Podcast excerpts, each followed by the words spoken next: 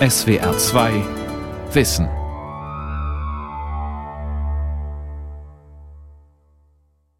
Flüchtlinge aus den uns verlorenen gegangenen Gebieten. Als Vorsitzender des Flüchtlingsausschusses im Kreise Wesermarsch begrüße ich Sie hier auf das Herzlichste und kann Ihnen jetzt schon versprechen, dass alles für Sie getan wird, was hier im Kreise nur möglich ist, um Ihnen Ihre Lage angenehm zu gestalten. Willkommenskultur 1946 in einem Flüchtlingslager in Berne bei Bremen. Vertriebene aus Schlesien und Pommern wurden hier aufgenommen.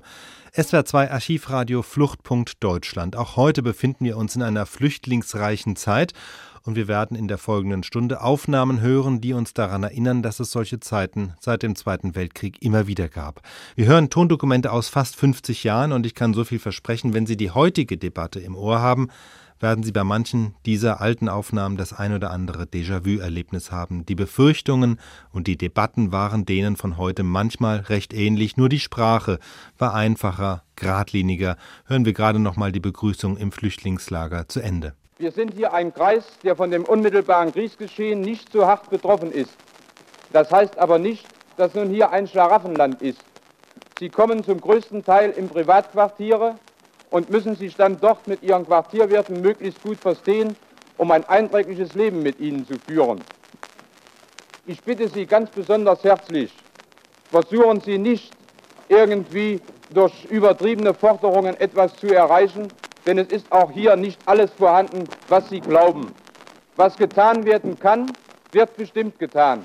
Und wir sind die Letzten, die Ihre Wünsche und Beschwerden nicht verstehen. Soweit es möglich ist, müssen sie hier in der Landwirtschaft untergebracht werden, da hier ein industriearmes Gebiet ist. Ich wünsche Ihnen also allen, dass Sie sich hier recht wohlfühlen.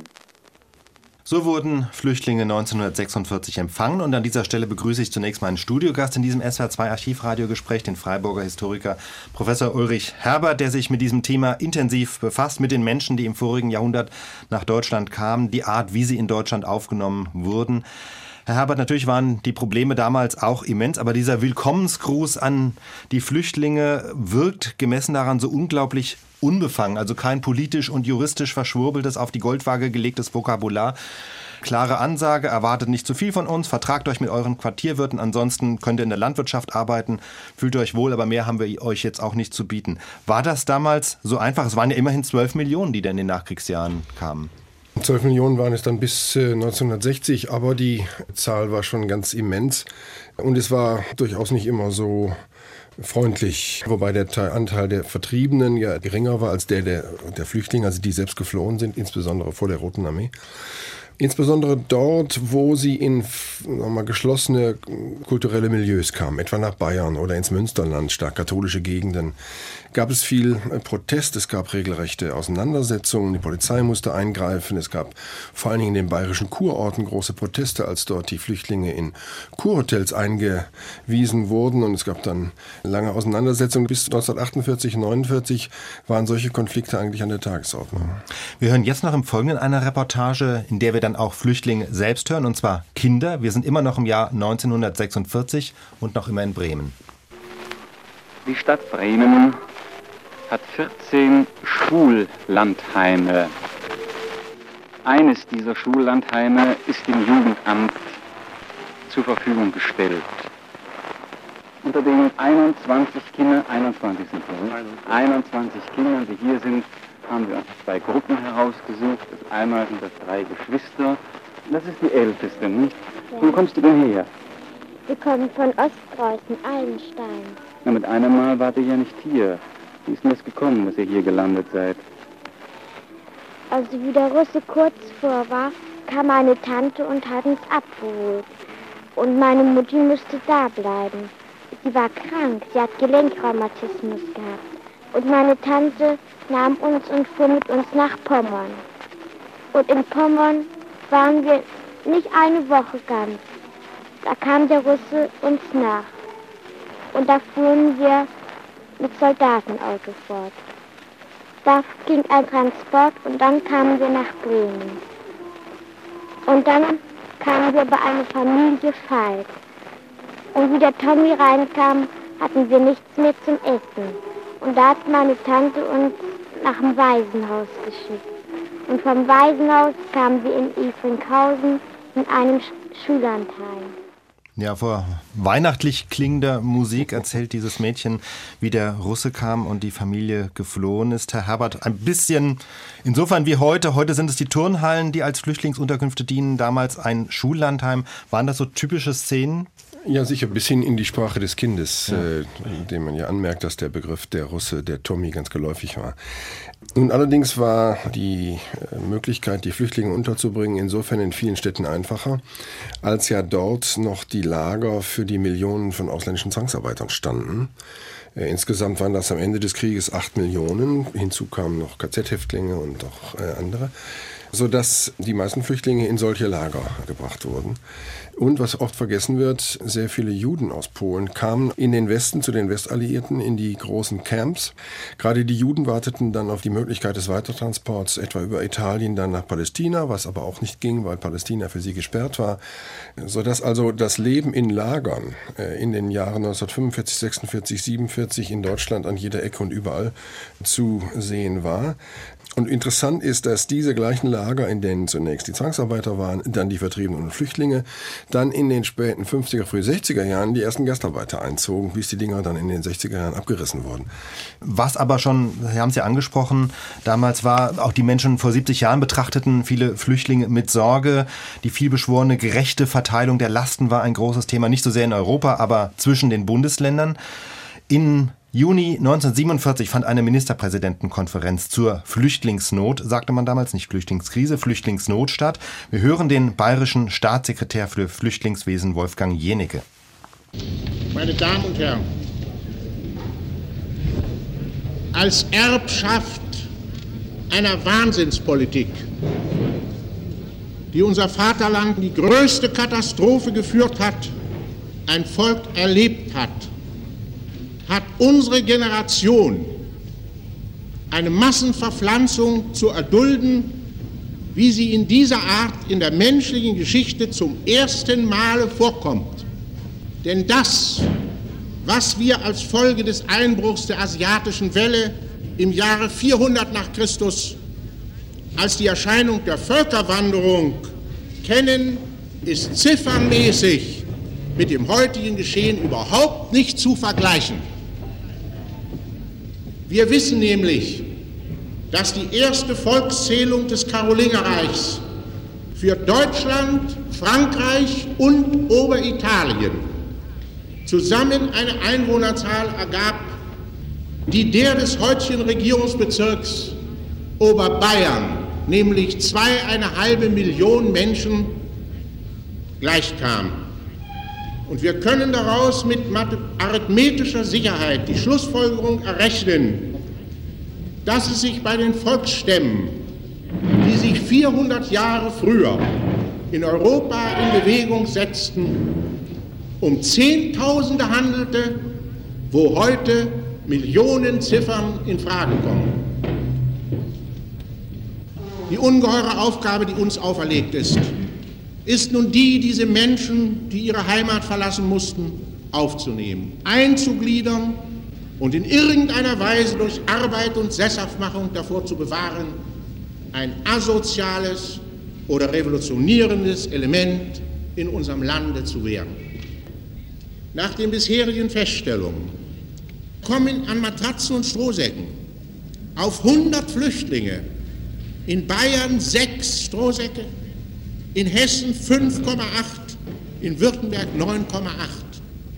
An Tischen in Hessen 1,5, in Württemberg ein Tisch und in Bayern ein halber Tisch auf 100 Flüchtlinge. Ulrich Herbert, interessant war ja dieser akribische, rechnerische Vergleich mit der historischen Völkerwanderung. Das zeigte so ein bisschen, dass es für die Deutschen schon eine Herausforderung war, das, was da passierte, für sich erstmal historisch, intellektuell einzuordnen. Jennecke ist eine interessante Figur, spielte eine große Rolle vor 1933 in den Verwaltungen und wurde dann abgeschoben auf die Position eines, ich glaube, Botschaftsattachés in Taiwan. Kein Nazi, eher das Gegenteil, jemand mit einer gewissen Autorität, der das auch sagen konnte und die Größenordnung versuchte in den Kategorien zu erläutern, die dem Schulkind, jedenfalls dem Gymnasiasten, bekannt war. Interessant ist aber, dass er es nicht vergleicht mit dem, was an Völkerwanderung durch die Deutschen in den Jahren zuvor ausgelöst worden war. Das ist erst Jahrzehnte später ins Blickfeld gerückt, also insbesondere die Vertreibung von Millionen von Polen und natürlich von den europäischen Juden. Interessant ist aber auch, wie sehr er die Möglichkeiten, die der deutsche Staat hat, an Beispiel dieser Tische und Stühle und so weiter zeigt. Das war tatsächlich eine unglaubliche Belastung. Und die Angst der Politiker und vor allen Dingen auch der Alliierten war, dass sich diese Gruppe der Flüchtlinge, der 10 Millionen, wie er das sagt, dass sie sich politisch radikalisieren. Das erwähnt er ja auch ganz explizit. Deswegen müssen sie eingegliedert werden, heute sagt man integriert, und sesshaft gemacht werden, um in Arbeitsplätze zu kommen und nicht politisch zu rebellieren.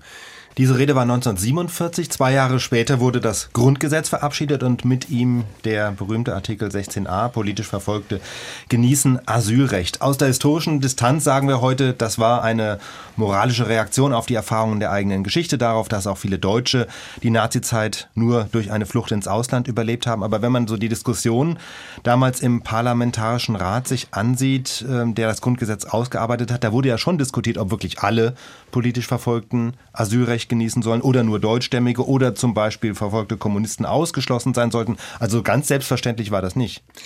Und viele empfanden es auch als einen nur auf Druck der Alliierten in Gang gebrachten Artikel. Wir tun heute so, als hätten es die Deutschen selbst erfunden. Das ist nicht ganz richtig, aber immerhin der Parlamentarische Rat hat das auch in dieser sehr weitgehenden Form akzeptiert. Es gab auch Widerstände, aber es wurde letztlich akzeptiert, was zunächst aber völlig unbeachtlich war und erst in den 80er Jahren an Bedeutung gewonnen hat.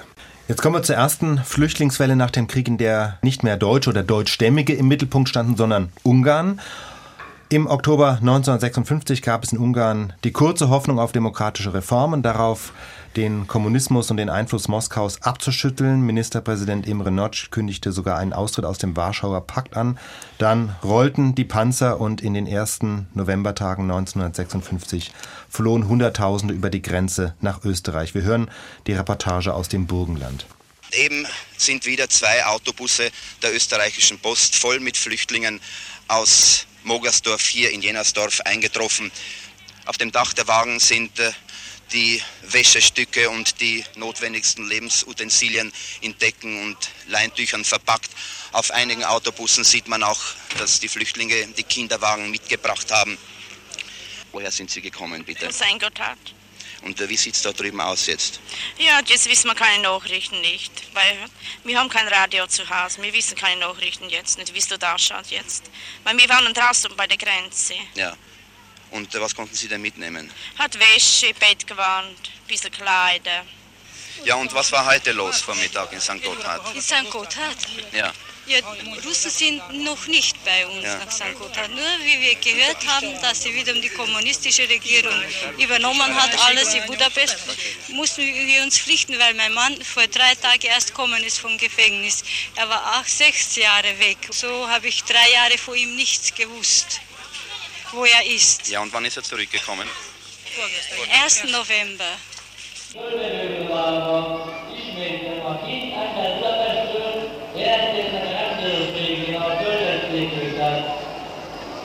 Ein Teil der tragischen Völkerwanderung aus Ungarn hat in der Industriehalle in Graz ein vorläufiges Ende gefunden. Über 800 Männer, Frauen und Kinder, die unschuldigsten und ärmsten Opfer, haben hier als Heimatlose die erste Nacht verbracht. Auf dem Boden der großen Halle wurde Stroh ausgelegt und auf der Stroh haben die Flüchtlinge nun zum Teil Leintücher oder einfache Decken, zum Teil sehe ich auch Pferdedecken ausgelegt, um schlafen zu können. Daneben haben sie die wenigen Habseligkeiten, die sie über die Grenze bringen konnten, aufgestellt. Thermosflaschen, Schalen, Töpfe. Apathisch sind die meisten Gesichtszüge dieser Menschen hier, die nach schwerer Zeit über Nacht ihre Heimat verlassen mussten. Drüben steht eine Gruppe Ungarn und Ein Ungar, ein Flüchtling, der Deutsch kann, liest aus einer Grazer Zeitung die letzten Ereignisse vor. Was gibt der Lautsprecher durch, der hier ab und zu eingeschaltet wird? Also der Lautsprecher gibt zum Beispiel Suchmeldungen durch. Dieser sucht jenen und so weiter. Ja, es ist vorgekommen, zum Beispiel eine Frau, die hat 2 Kinder verloren. Dann ein Mann, der hat 4 Kinder verloren. Das Tragische ist bei diesem, das Jüngste ist erst 2 Jahre alt. Inzwischen sind wieder Flüchtlinge gekommen und die Zahl dieser bedauernswerten Opfer ist hier in der Industriehalle auf 1100 angewachsen. Unter ihnen war wohl der älteste Flüchtling, eine 82 Jahre alte Frau, die auf den Stock gestützt hier hereingeführt worden ist.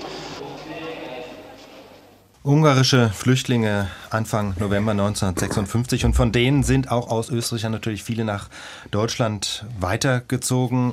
Ulrich Herbert, das war ja im Grunde die erste Welle von Flüchtlingen, die anders eben als die anderen bisher keine deutschen Wurzeln hatten. Waren jetzt verglichen mit den Vertriebenen oder auch den Flüchtlingen von heute keine Massen, keine Millionen. Trotzdem war das so für die Bundesrepublik so ein erster Test für das Grundrecht auf Asyl? Eigentlich nicht. Also die Asylgewährung wurde relativ schnell vollzogen. Es waren auch nicht sehr viele, 60.000 etwa, die in Deutschland blieben, von denen ein Teil weiterzog, vor allem in die USA. Relativ viele sind in die Schweiz gegangen. Die Schweiz hat damals eine sehr große Flüchtlingsaufnahmepolitik betrieben gegenüber den Ungarn. Das spielt bis heute in der Schweizer Öffentlichkeit eine große Rolle. Es wird jährlich daran erinnert. In der Bundesrepublik lief das gleichzeitig mit den wieder gestiegenen Flüchtlingszahlen aus der DDR, sodass die Ungarn gewissermaßen als ein weiterer Beleg für sozusagen die Unmenschlichkeit des Sowjetkommunismus angesehen wurden, ja wohl auch zu Recht. Aber es ging relativ schnell vorbei. Das heißt, die Integration in einem 1956 ja bereits wirtschaftlich prosperierenden Land war kein großes Problem. Dass es nicht eine so große Bedeutung in der Öffentlichkeit spielte, hängt damit zusammen, dass es gleichzeitig stattfand mit dem Krieg um den Suezkanal, der das dann von dem Nachrichtenwert überdeckt hat und dann relativ schnell wieder in Vergessenheit geraten ist. Sie haben es schon gesagt, parallel dazu kam weiterhin ein reger Zustrom von Menschen aus der DDR, denn die Systeme und auch die Verhältnisse in Westdeutschland und der sowjetischen Zone entwickelten sich zügig auseinander. Die Mauer war noch nicht gebaut. Und so kamen sie vor allem in die Flüchtlingslager nach West-Berlin. Die Situation schildert in der folgenden Aufnahme der damalige regierende Bürgermeister, und der hieß Willy Brandt. Uns ist in dieser Stunde eine menschliche Aufgabe gestellt. Wir haben die Pflicht, uns zum Sprecher von Tausenden gequälter Mitmenschen und Mitbürger zu machen. Ich beschränke mich, meine Damen und Herren, darauf, einige Tatbestände aneinander zu reihen. Erstens. Rund 16.000 Flüchtlinge sind im Monat August nach Berlin gekommen. 2.000 mehr als im gleichen Monat des Vorjahres. Uns bedrückt die Frage, ob man sich wohl in aller Welt darüber im Klaren ist, was es bedeutet, wenn seit 10 Jahren und mehr tagtäglich Hunderte von Deutschen sich gezwungen sehen, zu Landflüchtigen im eigenen Land zu werden. Zweitens. Professoren und Ärzte haben in zunehmender Zahl die uns umgebende Zone verlassen. Allein im Monat August sind 250 Lehrer zu uns gekommen, davon 220 jener Neulehrer, die vielfach als besonders zuverlässige Stützen des Ulbricht-Regimes betrachtet wurden. Die nach Berlin kommenden Flüchtlinge stellen im Augenblick 80-85% der Gesamtzahl dar. Aus dieser vermehrten Belastung haben sich für Berlin neue Aufgaben ergeben, die wir aber allein nicht bewältigen können. Auch heute hat der Andrang an den Flüchtlingslagern in Westberlin unvermindert angehalten. Aus allen Teilen der Zone kommen sie, oft verschüchtert, die alles, was ihnen lieb und teuer war, zu Hause zurücklassen mussten. Es ist, als ob eine Tür hinter ihnen ins Schloss fiel, und nun müssen sie erst eine neue aufstoßen, die ihnen hoffentlich eine bessere Zukunft bringt. Mit solchen Gedanken etwa hocken die Flüchtlinge auf ihrem schmalen Gepäck und warten, warten, warten. Und wenn man sie nach den Fluchtgründen fragt, wird man die seelische und geistige Not aus den Antworten hören. Ja, was soll ich denn da viel sagen? Ich bin Grenzgänger, man hat mich im Hause quasi verfolgt und beobachtet. Und ich wohnte mit meiner Tochter zusammen und die Tochter bekam zufällig eine Wohnung und das habe ich nur ausgenutzt, um zu fliehen, nicht? Ja. Und bin ich am Freitag rübergegangen und habe mich eben hier gemeldet, nicht? Ja. Ich bin nur vorübergehend bei Bekannten untergekommen. Ich möchte gerne hier in Berlin bleiben, weil ich doch meine Kinder noch habe drüben gelassen, nicht? Und damit man sie wenigstens mal sehen kann. Wir sind Grenzgänger. Ja. Ja. Was soll man nur weiter dazu sagen? Das ist eigentlich doch schon alles gesagt damit. Ich musste wegen meinen beiden Kindern weggehen. Mein Ältester durfte nicht studieren, weil mein Mann Studienrat war. Und mein Jüngster durfte nicht auf die Oberschule. Der sollte in die LBG gehen, auch aus dem Grunde. Und mein Junge war der beste Schüler, deswegen bin ich weggegangen. Man musste dazu sagen, Ulrich Herbert, dass zu diesem Zeitpunkt die Republikflucht in der DDR schon ein Straftatbestand war. Ja, aber der konnte nicht wirklich verfolgt werden, weil die Grenze in Berlin offen war. Berlin hatte einen Vier-Mächte-Status, also die vier Siegermächte hatten verschiedene Teile Berlins. Die Zahl der Flüchtlinge aus der DDR in den Westen hat sehr stark geschwankt. Insgesamt waren es etwa 3 Millionen. Das hing damit zusammen, welche politischen Maßnahmen die SED ergriff. Wenn die SED politisch verschärfte, den Klassenkampf verschärfte, insbesondere gegen das Bürgertum, dann flohen eben, wie Willy Brandt sagte, viele Professoren, Ärzte und Lehrer. Es waren sehr viele, sehr gut Ausgebildete, die in den Westen kamen, was im Westen natürlich hochwillkommen war. Und dann in anderen Phasen flohen vor allen Dingen die Bauern wegen der verschärften Kollektivierung, also der Wegnahme ihres Eigentums und der Einbringung ihrer Felder in ein Kollektiv. Das konnte aber auf die Dauer nicht gut gehen. Letztlich hat das dann zum Mauerbau 1961 geführt und dadurch waren aber dann auch die Möglichkeiten weg, noch in den Westen zu fliehen. Es folgten weitere Fluchtwellen, die tschechoslowakischen Dissidenten vom Prager Frühling 68, die Bürgerkriegsflüchtlinge aus dem Libanon, die überspringen wir jetzt und machen einen zeitlichen Sprung ins Jahr 1978. Da kamen dann Flüchtlinge von noch weiter her, nämlich aus Vietnam. Sie flohen vor Hinrichtungen, vor Folter, vor Umerziehungslagern und all diesen Dingen, mit denen die kommunistische Diktatur nach Ende des Vietnamkriegs mit ihren Gegnern abgerechnet hat.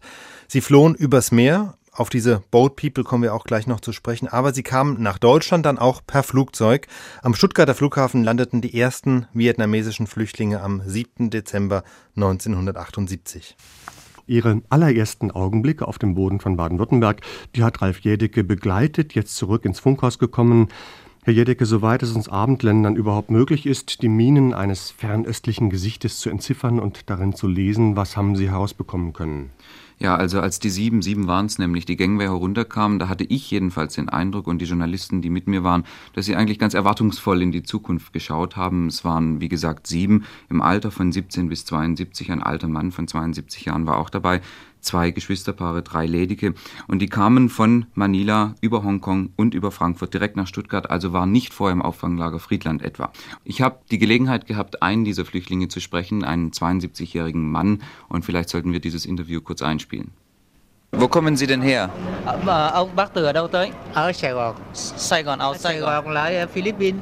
Von Saigon dann geflüchtet, hast du nach Philippinen geflüchtet? Nach Philippinen 3 Tage, 20 Tage. War er in Philippinen dann so mehr als 3 Monate, 20 Tage. Darf ich fragen, wie alt er ist? Bác bao nhiêu tuổi? Ja, 72. Und Sie waren was in Vietnam, was haben Sie dort gemacht? Bác làm gì ở Việt Nam? Tôi ở Việt Nam thì tôi lái tàu. Also er war in der Reederei. Sie sind getrieben im chinesischen Meer? Bác có phải là bác từ đi bằng đường biển không? Đi đường biển. Dạ. Von Saigon hat sie also mit dem Boot geflüchtet. Und wie sind Sie dann aufgenommen worden? Hat sie ein Schiff aufgenommen? Bác được một cái tàu nó vớt chứ? Ja, được cái tàu của Đức, Tây Đức. Er wurde von einem deutschen Schiff aufgenommen. Und freuen Sie sich jetzt, dass Sie hier sind? Bác có mừng là khi bác tới đây không? Em mừng lắm. Ja, er freut sich sehr, dass er hier ist. Hy vọng là đi. Das ist seine Hoffnung. 1978 landen die vietnamesischen Flüchtlinge auf dem Stuttgarter Flughafen. Ein Jahr später lief im damaligen Südwestfunk eine Hilfsaktion, bei der Hörer zu Spenden aufgerufen wurden.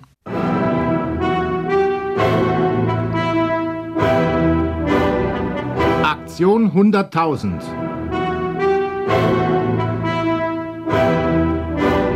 Südwestfunkhörer helfen Vietnamflüchtlingen.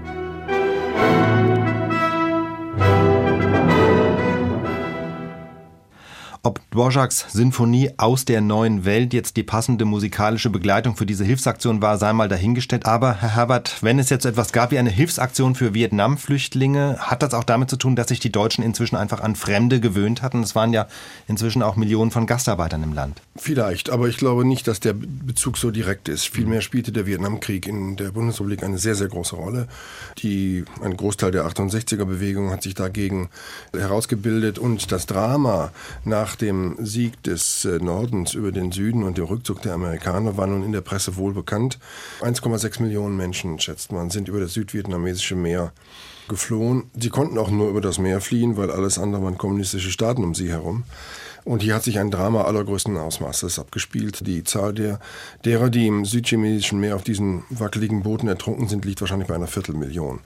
In Deutschland hat das Schicksal der Boat People eine große Rolle gespielt. Auch deswegen, weil man gemerkt hat, welche humanitären Auswirkungen solche Kriege haben. Nie zuvor hatte man das, abgesehen vom Zweiten Weltkrieg, in den Jahren zuvor so stark bemerkt. Es gab allerdings auch starke Kritik. Es gab ja ein Schiff, das Rupert Neudeck damals organisiert hat, Cap Anamur, und der dort Boat People und Flüchtlinge rettete. Und dem wurde auch vorgeworfen, er würde die Flüchtlinge durch sein Schiff anziehen. Gewissermaßen, er sei selbst eine Fluchtursache. Da gibt es ein paar Parallelen zur gegenwärtigen Entwicklung. Rupert Neudeck hören wir jetzt auch. Mehr als 10.000 Vietnamesen, eben jene Boat People, hat er mit Hilfe der Cap Anamur gerettet und nach Deutschland gebracht. Und im Juli 1982 sah es so aus, als wäre die Aktion beendet, denn die Regierung hatte einen Aufnahmestopp für Vietnamesen verhängt, sodass Rupert Neudeck nach dem vorläufig letzten Einlaufen der Cap Anamur in den Hamburger Hafen seinen Frust entsprechend zum Ausdruck brachte.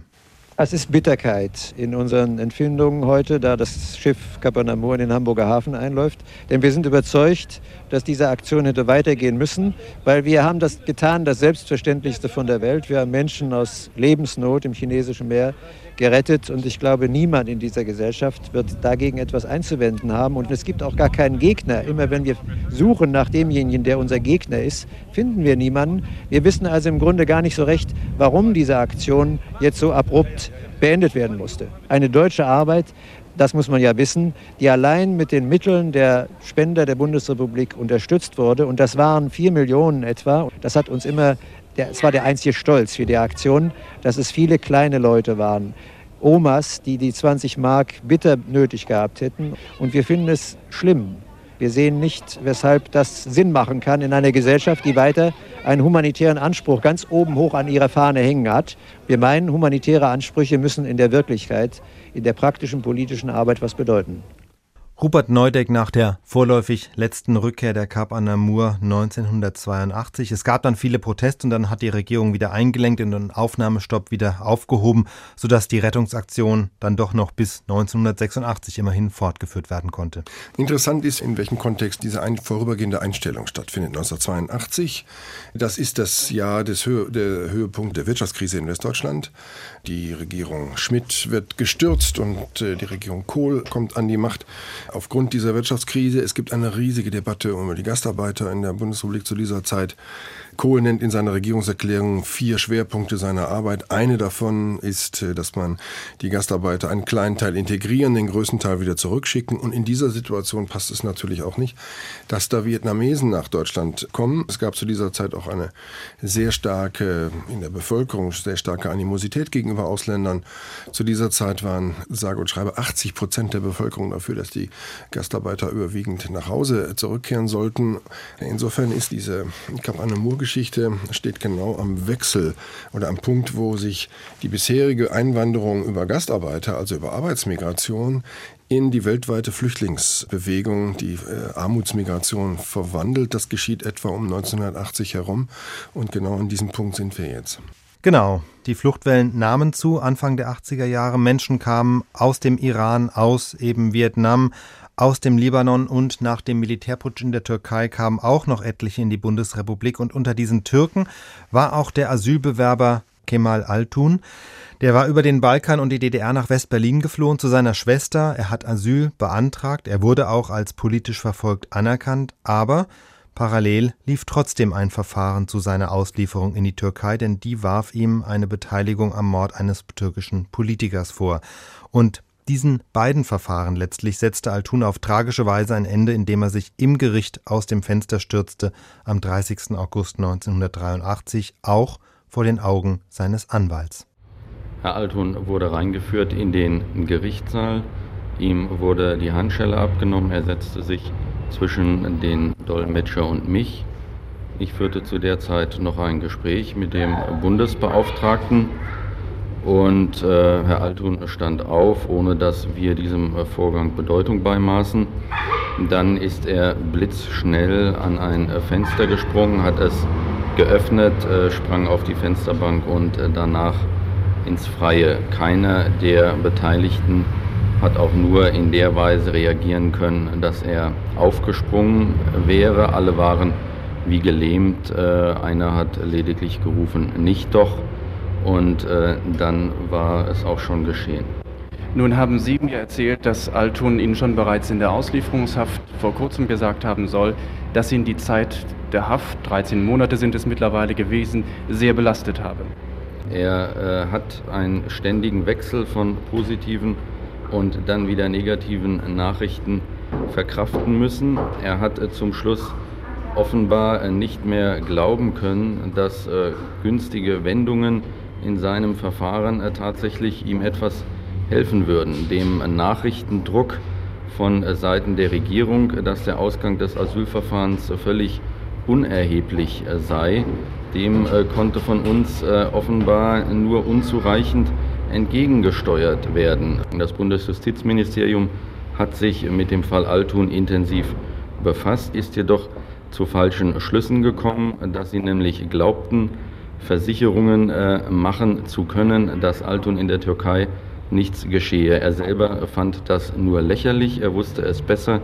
Von dem Schicksal politischer Freunde von ihm und von dem Schicksal seines Neffen, der in Polizeihaft auf schlimmste Weise gefoltert wurde. Ich meine, sein Tod müsste letzte Veranlassung sein, dass Auslieferungen in die Türkei, solange dort dieses Militärregime herrscht, nicht vorgenommen werden dürfen.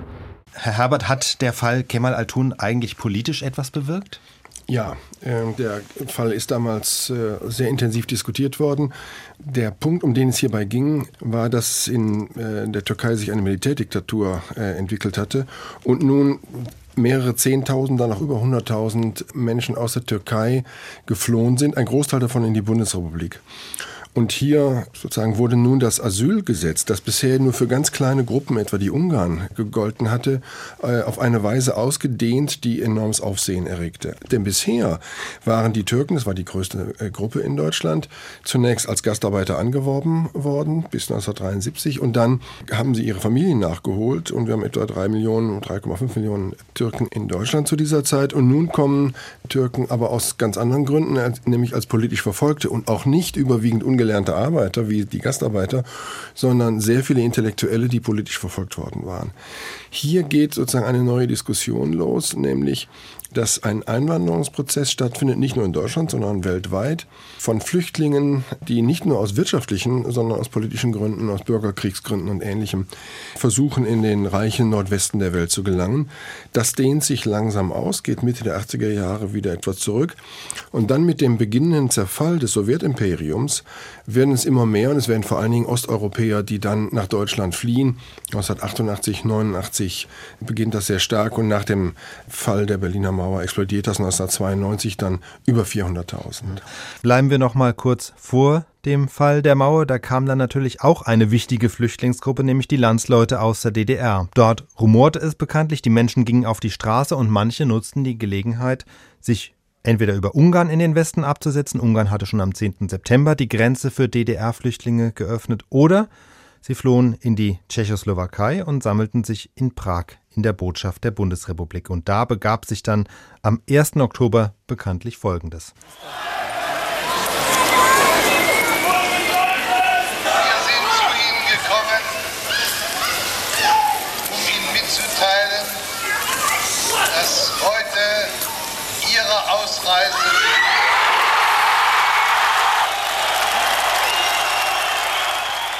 Außenminister Hans-Dietrich Genscher konnte nicht weitersprechen. Der Ton gilt heute als berühmtester Halbsatz der deutschen Geschichte. Das war am 1. Oktober 89. Aber wie ging es dann weiter? Die DDR-Bürger wurden in einen Zug gesetzt, Richtung Bundesrepublik. Der musste dann aber doch durch die DDR rollen.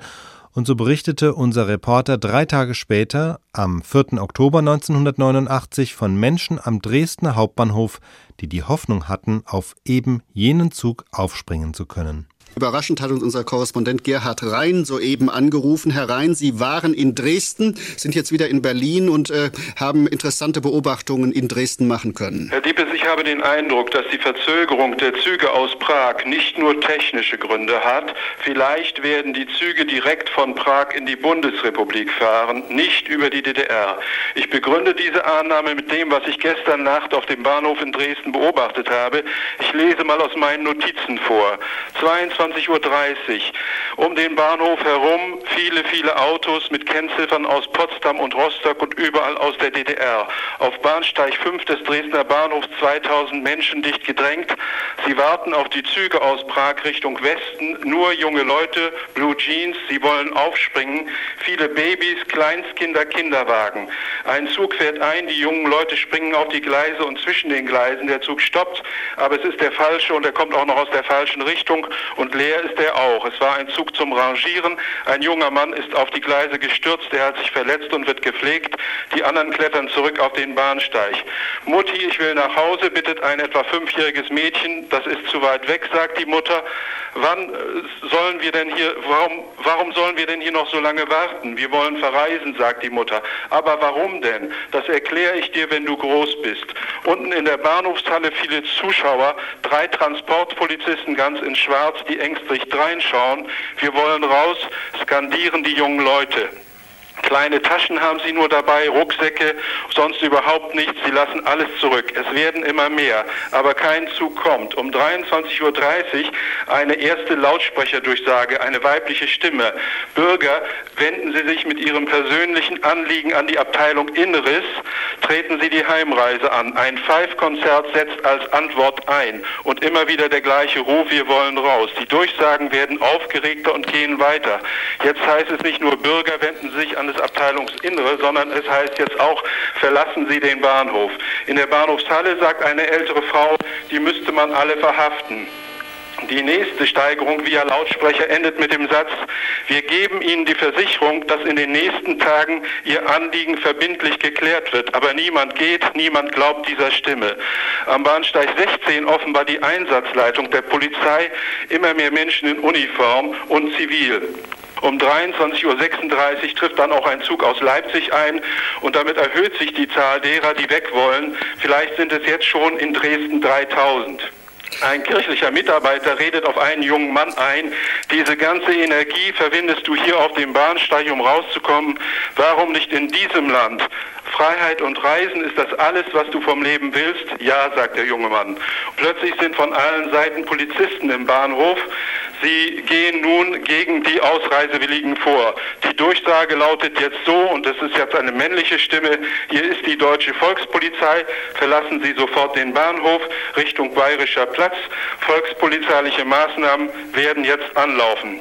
Zu Ihrer eigenen Sicherheit verlassen Sie jetzt sofort den Bahnhof. Um 2 Uhr ist der Bahnhof völlig abgeriegelt und die Polizei geht auf die Ausreisewilligen vor. Erste Festnahmen, die Leute werden in bereitgestellte LKWs verfrachtet. Erst um 3 Uhr die erste Nachricht, dass noch nicht mal ein einziger Zug aus Prag abgefahren ist. Dresden am 4. Oktober 1989, ein Monat später fiel die Mauer und ein Jahr später war Deutschland wieder vereinigt. Wenn Sie gestatten, würde ich gerne mit einem Satz noch auf das eben Gehörte zurückkommen, weil das hat ja viele Bezüge, weil man weiß ja zu dieser Zeit am 4. Oktober nicht, dass die Mauer einen Monat später aufgeht und ein Jahr später die Wiedervereinigung ist. Das heißt, viele von denen suchen die letzte Chance, wie sie glauben, oder diese Chance, als Flüchtling in den Westen zu kommen. Und es ist schon interessant, dass die Tatsache, dass so viele Flüchtlinge etwa aus dem Osten, also insbesondere aus Polen, aus der Sowjetunion, aus anderen osteuropäischen Ländern, nach Deutschland kommen, mit gleichen oder ähnlichen Motiven gewissermaßen nicht als legitimiert anerkannt werden. Und gleichzeitig kommt es sozusagen vor allen Dingen erst in Westdeutschland, dann vor allen Dingen in Ostdeutschland nach der Wiedervereinigung zu ersten Eruptionen von Fremdenfeindlichkeit, von Jugendlichen, von Straßendemonstrationen und so weiter. Und dann spitzt sich das zu. Sie sprechen von den Ausschreitungen und auch Brandanschlägen auf die Flüchtlingsheime in Hoyerswerda oder in Rostock-Lichtenhagen. Was da in den frühen 90er Jahren passierte ja nicht nur in Ostdeutschland, aber eben vor allem dort. Es gab ja auch in Mölln, es gab hier in Südbaden mehrere, in March gab es Anschläge. Das Spezifische an Ostdeutschland war, dass sie gar keine Tradition, gar keine Erfahrung mit Ausländern hatten. Und nun die Flüchtlinge verteilt wurden, auch in die DDR-Regionen und die dort zum Teil völlig überrascht waren. Und dagegen hat sich dann ein in der DDR immer schon vorhandener, auch vor 89 vorhandener, nun aber gewissermaßen freigelassener Rechtsradikalismus relativ schnell entwickelt, der dann auch auf größere oder auf bestimmte Teile der Bevölkerung übergegriffen hat. Und dadurch ist es dann zu diesen unglaublichen Pogromen gekommen, wie in Rostock-Lichtenhagen, wo über 1000 Leute an der Verfolgung der dort lebenden Ausländer beteiligt waren. Vielleicht hören wir an der Stelle nochmal die damalige Bundesministerin für Familie und Jugend. Sie hieß Angela Merkel und sie hat das war schon im Dezember 1991 angekündigt, also noch vor Rostock, mehr Geld für die Jugendarbeit im Osten zur Verfügung zu stellen. Es war 3 Monate nach den rechtsradikalen Übergriffen auf Ausländer in Hoyerswerda. Es vergeht ja fast kein Tag, an dem in den Medien nicht über Jugend und Gewalt berichtet wird oder besser gesagt berichtet werden muss. Man hatte also schon den Eindruck, dass die Vorkommnisse in Hoyerswerda so eine Art Auslöserwirkung auch hatten für solche Delikte in den alten und neuen Bundesländern. Und dass die Jugendlichen in der DDR eine legitime und menschenwürdige Rechtsordnung eigentlich niemals erfahren haben in ihrem eigenen Leben. Die geschlossene Gesellschaft der DDR führte zu Ab- und Ausgrenzungen. Und diese wiederum führen zu Aggressionen, die sich heute in Gewalt gegen Ausländer kompensieren. Das war die damalige Bundesjugendministerin Angela Merkel, heute Bundeskanzlerin. Und sie hat ja auf dem Höhepunkt der jetzigen Fluchtbewegung im Sommer 2015 die weitreichende Entscheidung getroffen, die syrischen Flüchtlinge, die in Ungarn auf ihre Weiterreise hofften, ins Land zu lassen. Und in diesem Zusammenhang fiel dieser Satz, wenn man sich rechtfertigen müsse, dafür in einer Notsituation ein freundliches Gesicht zu zeigen, dann sei das nicht ihr Land, sagte Merkel. Jetzt kann man mutmaßen, Herr Herbert, diese ungewöhnlichen emotionalen Worte von Merkel, das mit dem freundlichen Gesicht, ob da die Erfahrungen aus ihrer Zeit als Jugendministerin Anfang der 90er Jahre eine Rolle gespielt haben? Was meinen Sie? Aber natürlich, sie bezieht sich ja auch immer wieder darauf. Und es war nur so, dass in der gesamtdeutschen Öffentlichkeit zwischen 1995 und 2014 kaum darüber gesprochen wurde. Selbst der NSU-Prozess, der ja unmittelbar mit diesen Ausschreitungen zusammenhängt, die Mörder der NSU-Gruppe sind ja in diesem Umfeld politisch sozialisiert worden, diese ausländerfeindlichen Exzesse. Das hat schon eine große Rolle gespielt und es war gewissermaßen eingekapselt im Gedächtnis der Deutschen und natürlich auch der Bundeskanzlerin. Ich würde auch sagen, dass ein Großteil dieser sogenannten Willkommenskultur, also der besonders freundlichen Aufnahme etwa am Münchner Bahnhof, auch eine Reaktion ist auf diese Erfahrungen, die man im Gedächtnis abgespeichert hat. Und was dann Anfang der 90er Jahre noch dazu kam, waren die Jugoslawienkriege und damit die große Zahl der Balkanflüchtlinge, die Asylbewerberzahlen nochmal in einem bis dahin noch nicht bekannten Ausmaß ansteigen ließen. Das alles verschärfte die Situation in einer Weise, dass die Bundesregierung sich eben zum ganz großen Schritt gezwungen sah, nämlich die Verfassung zu ändern und das Grundrecht auf Asyl einzuschränken. Artikel 16a sollte weiter mit dem Satz beginnen, politisch Verfolgte genießen Asylrecht, aber das sollte dann eben, das sagten dann die folgenden Sätze, nicht mehr für diejenigen gelten, die aus einem sicheren Drittstaat einreisen. Für diese Grundgesetzänderung brauchte die Regierung eine 2/3-Mehrheit und somit die SPD. Am 26. Mai 1993 kam es dann zu jener historischen Debatte im Bundestag, die begleitet war von den starken Demonstrationen außerhalb des Parlaments. Es sprach zunächst der Fraktionsvorsitzende der CDU-CSU-Bundestagsfraktion, das war damals unverkennbar Wolfgang Schäuble. Wir haben in den letzten Jahren über 300.000 Flüchtlinge aus dem Bürgerkriegsgebiet im ehemaligen Jugoslawien in Deutschland aufgenommen, mehr als jedes andere europäische Land. Wir haben uns verabredet und im Bewusstsein unserer Verpflichtung gegenüber denjenigen unserer Landsleute, die durch Diktatur und Krieg in diesem Jahrhundert mehr zu leiden hatten als die meisten von uns, dass wir auch in Zukunft Aussiedler, die zu uns kommen wollen, in einer Größenordnung wie in den letzten Jahren zwischen 200.000 und 230.000 Jahr für Jahr aufnehmen werden.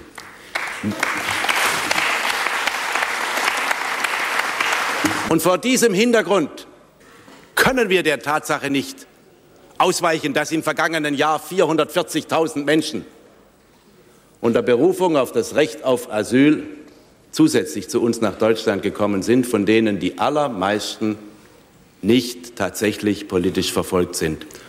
Und wir wissen, dass es ohne eine Ergänzung unseres Grundgesetzes eine zureichende Steuerungsmöglichkeit nicht gibt.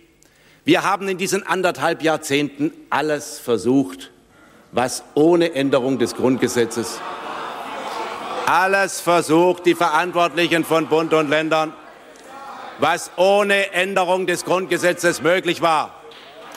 Wir haben die Asylgesetze, die Asylverfahrensgesetze ein Dutzend Mal geändert, Verfahren beschleunigt, Arbeitsverbote eingeführt und wieder abgeschafft.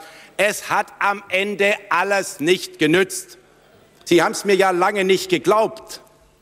Aber wenn Sie sich heute in der südlichen Oberrheinebene mit Ausländer- oder Polizeibeamten unterhalten, dann wissen Sie, dass Sie ganz überwiegend damit beschäftigt sind, dass Hunderte von sogenannten Asylbewerbern aus Algerien Woche für Woche über die französisch-deutsche Grenze nach Deutschland kommen und nicht zurückgeschoben werden können, obwohl Frankreich sie selbstverständlich zurücknehmen könnte, weil unser Grundgesetz uns daran hindert. Und das ist doch ein Missbrauch in der europäischen Situation, den wir ändern müssen.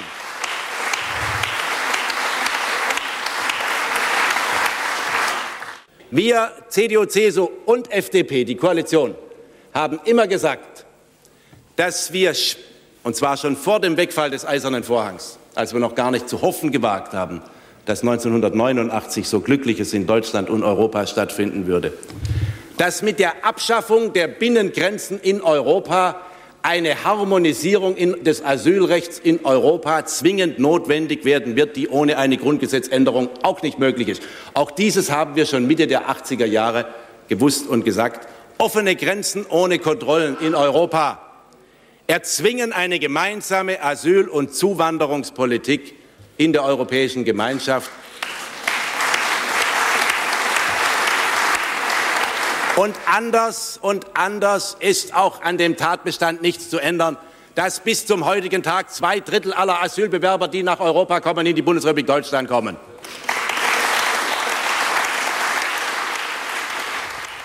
Ja, Wolfgang Schäuble 1993, wir hören die anderen Redner auch gleich noch. Im Grunde so manche von seinen Argumenten, das sind ja Dauerbrenner, die sich bis heute halten. Alle kommen nach Deutschland.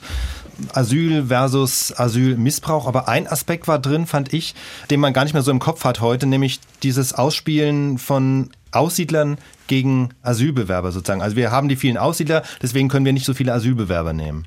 Naja, das Problem war, dass die Definition von Aussiedler und Ausländer relativ willkürlich war. Es reicht ja, wenn eine einzige Person in einer Familie einen deutschen Hintergrund hatte. Gerade hier im Südwesten sind ja sehr viele Aussiedler, insbesondere aus Russland, hierher gekommen, die in der Bevölkerung genauso als Ausländer wahrgenommen worden sind wie andere, aber rechtlich wesentlich besser gestellt worden waren. Andererseits ist die Integration der Aussiedler auf unglaublich stille Weise gelungen und die Zahl der Aussiedler zwischen 1988 und 2005 sind 3 Millionen Aussiedler nach Deutschland eingereist.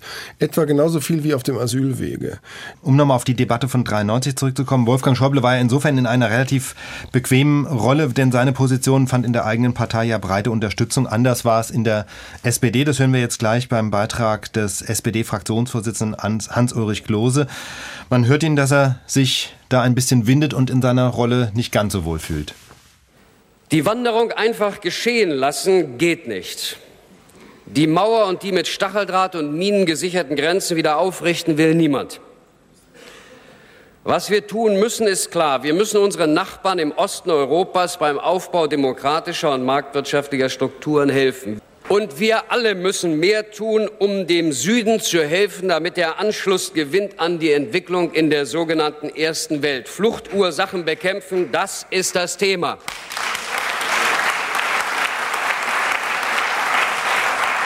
Hilfe für Menschen, das kann nicht bedeuten, dass wir alle, die in Not sind, bei uns aufnehmen. Das schaffen wir nicht.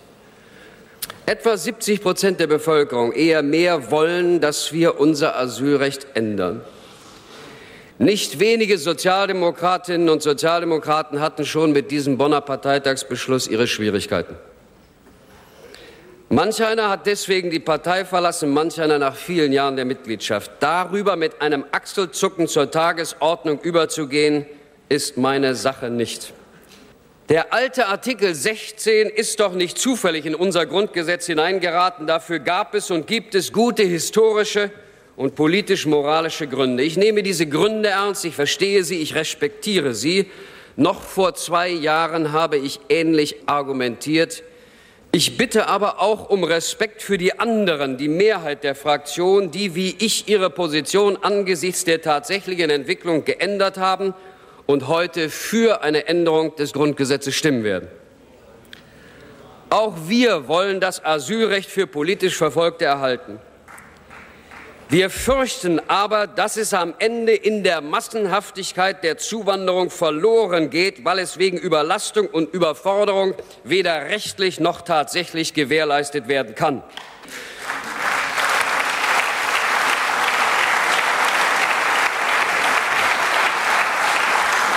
Zumal die Versuchung, mit diesem Problem und den damit verbundenen Ängsten und Sorgen politische Schindluder zu treiben, groß ist. Den demokratischen Parteien, das wissen wir inzwischen, hoffe ich, nützt das nicht. Nur den Rattenfängern von rechts und deren Geschäft sollten wir nun wahrlich nicht betreiben. So hat also Hans-Ulrich Klose begründet, warum auch die SPD nach langem Ringen die Grundgesetzänderung zur Einschränkung des Asylrechts mitträgt. Was er ja auch angeführt hat als Argument, Herr Herbert, war, dass alles andere den Rattenfängern von rechts, wie er sich ausdrückte, in die Hände spielen würde. Jetzt können wir natürlich anders fragen, hätte es jetzt Hoyerswerda, Solingen, Rostock nicht gegeben, wäre es dann möglicherweise nicht so weit gekommen? Also war das wirklich unter dem Eindruck auch dieser rechtsradikalen Ausschreitung? Ja, das war zweifellos so. Jetzt die rechtsradikalen Ausschreitungen waren ja nur die Spitze des Eisbergs, dass 3/4 der Bevölkerung für eine solche Asylrechtsveränderung waren, spricht ja auch für sich. Auf der anderen Seite zeigt der ja in seiner Widersprüchlichkeit, Zerrissenheit durchaus sehr sympathische Klose, wie schwer sich die SPD damit auch tat. Einerseits das Asylrecht beibehalten zu wollen aus moralischen Gründen, es aus praktischen Gründen aber de facto abzulösen. Dieser Widerspruch ist im Grunde bis heute nicht beseitigt. Abgelehnt wurde der Asylkompromiss naturgemäß von den Grünen und natürlich von der PDS. Für die jüngeren Hörer, das war einer der Vorläufer der Linken. Für die sprach im Bundestag auch eine heute noch bekannte Stimme, Gregor Gysi. Meine Damen und Herren, die Veränderungen, die die Behandlung des sogenannten Asylproblems schon jetzt in der politischen Landschaft der Bundesrepublik bewirkt hat, sind gewaltig und deprimierend. Es waren Politikerinnen und Politiker, die die Begriffe von Scheinasylanten, von Flüchtlingsströmen, von Wirtschaftsflüchtlingen, vom Asylmissbrauch, von asylfreien Zonen, von Durchmischung und Durchrassung und das schlimme Wort vom Staatsnotstand in die Debatte brachten, und solche Worte zeigen Wirkung. Und nun sind wir in einer Situation, in der wir einen neuen Schub von Rassismus und Ausländerfeindlichkeit befürchten müssen. Und zwar dann, wenn sich herausstellen wird, dass die rechtlichen Veränderungen, die hier heute beschlossen werden sollen, die Probleme, die dahinter liegen, nicht einmal im Ansatz lösen können. Aus der Erfahrung der DDR ergibt sich eine weitere Lehre, die zwingender Natur ist. Ich will das hier so deutlich formulieren. Wer Mauern an den Grenzen errichtet, egal ob sie aus Infrarotstrahlen oder aus Beton bestehen, der wird auch die Bereitschaft zum Schießen aufbringen müssen, damit solche Mauern einen Sinn machen. Sie werden es noch erleben. Wer heute der faktischen Abschaffung des Asylrechts zustimmt, muss wissen, dass er Mitverantwortung trägt, wenn eines Tages an den Grenzen auf Flüchtlinge geschossen wird. Ich meine, dass ein Blick in die Bibel genügt, um deutlich werden zu lassen. Ja, wann haben Sie denn das letzte Mal reingesehen? um deutlich werden zu lassen, dass die Christlich-Demokratische Union und die Christlich-Soziale Union wenigstens auf den Begriff christlich künftig verzichten sollten. Ja, Gott sagte zu Mose im 3. Buch, Kapitel 19, Sie können das nachlesen: Wenn ein Fremdling bei euch wohnt in eurem Lande, den sollt ihr nicht bedrücken. Er soll bei euch wohnen wie ein Einheimischer unter euch, und du sollst ihn lieben wie dich selbst. Und schauen Sie sich einmal an, was Jesus über den Umgang mit Fremden gesagt hat. Ich bitte mir, das aber abzusetzen. Ja. Der Redner bittet um Ruhe, aber er mutet uns auch eine Menge zu. Es ist mir neu, Frau Präsidentin, dass die Bibel im Deutschen Bundestag eine Zumutung ist. Ja, er hat auf die Kriterien vor dem Weltgericht hingewiesen und er hat gesagt, was ihr getan habt, einem von diesen meiner geringsten Brüder, das habt ihr mir getan. Und als Gerechte sieht ihr nur jene an, die Hungrigen zu essen, Durstigen zu trinken geben und Fremde aufnehmen. Ich appelliere an die wirklichen Christen, Liberalen und Sozialen Demokraten unter Ihnen. Sagen Sie Nein zur Abschaffung des Asylrechts. Sagen Sie Nein zur Liquidierung einer der wichtigsten Konsequenzen aus dem mörderischen Naziregime. Verweigern Sie sich der Abschaffung eines Grundrechts und einer Täuschung, die da lautet: Fremder, du wirst politisch verfolgt, deshalb hast du Anspruch auf Asyl. Aber wir haben dir fast alle Wege zu uns versperrt. Ja, ich meine, Gysi weist hier darauf hin oder versucht zu zeigen, dass die Asylkampagne der Union selber diese Ängste geschürt hat. Also dass gewissermaßen die westdeutschen Politiker mit an den Eruptionen, den fremdenfeindlichen Eruptionen schuld sind. Das ist nicht völlig abwegig. Es hat tatsächlich so etwas Ermunterungscharakter gehabt, wenn man sich verschiedene Zitate aus der Zeit anschaut. Auf der anderen Seite, das Problem, dass zu dieser Zeit 430.000 Asylbewerber in einem Jahr nach Deutschland kamen, dass das als Überforderung angesehen wurde, insbesondere im Osten, aber auch im Westen. Dieses Problem war natürlich tatsächlich vorhanden und ließ sich durch ein Fortgewähren der bis dahin praktizierten Asylpolitik nicht einfach sozusagen aus der Welt schaffen. Insofern hatte auch Gysi natürlich keine Alternative anzubieten. Und er weist natürlich auch am Ende auch auf einen Punkt hin, keines der Probleme wurde durch diese Asylgesetzveränderung wirklich gelöst. Es wurde an die Außengrenzen verlagert und in dem Moment, als der nächste große Schub der Asylbewerber kam, es war ja die ganze Zeit, also Lampedusa, etwa diese Insel, war ja immer im Fokus, weil die nordafrikanischen Flüchtlinge etwa aus Libyen dorthin kamen. Aber mit dem Syrienkrieg ist das Ganze explodiert und dann zeigte sich die Brüchigkeit dieser Regelung von 1993. Das Problem hat insofern eine starke Dynamik. An dieser Stelle müssen wir einen Punkt machen. Fluchtpunkt Deutschland, das war die Geschichte von Flucht und Asyl vom Kriegsende bis zur Grundgesetzänderung 1993 in Original-Tondokumenten. Die Aufnahmen dieser Sendung und viele weitere können Sie auch und dort dann auch in voller Länge bei uns im Internet hören unter swr2.de/archivradio. Das war das SWR2 Archivradio Fluchtpunkt Deutschland, eine Produktion aus dem Jahr 2016 mit dem Freiburger Historiker Ulrich Herbert. Mein Name ist Gabor Pahl.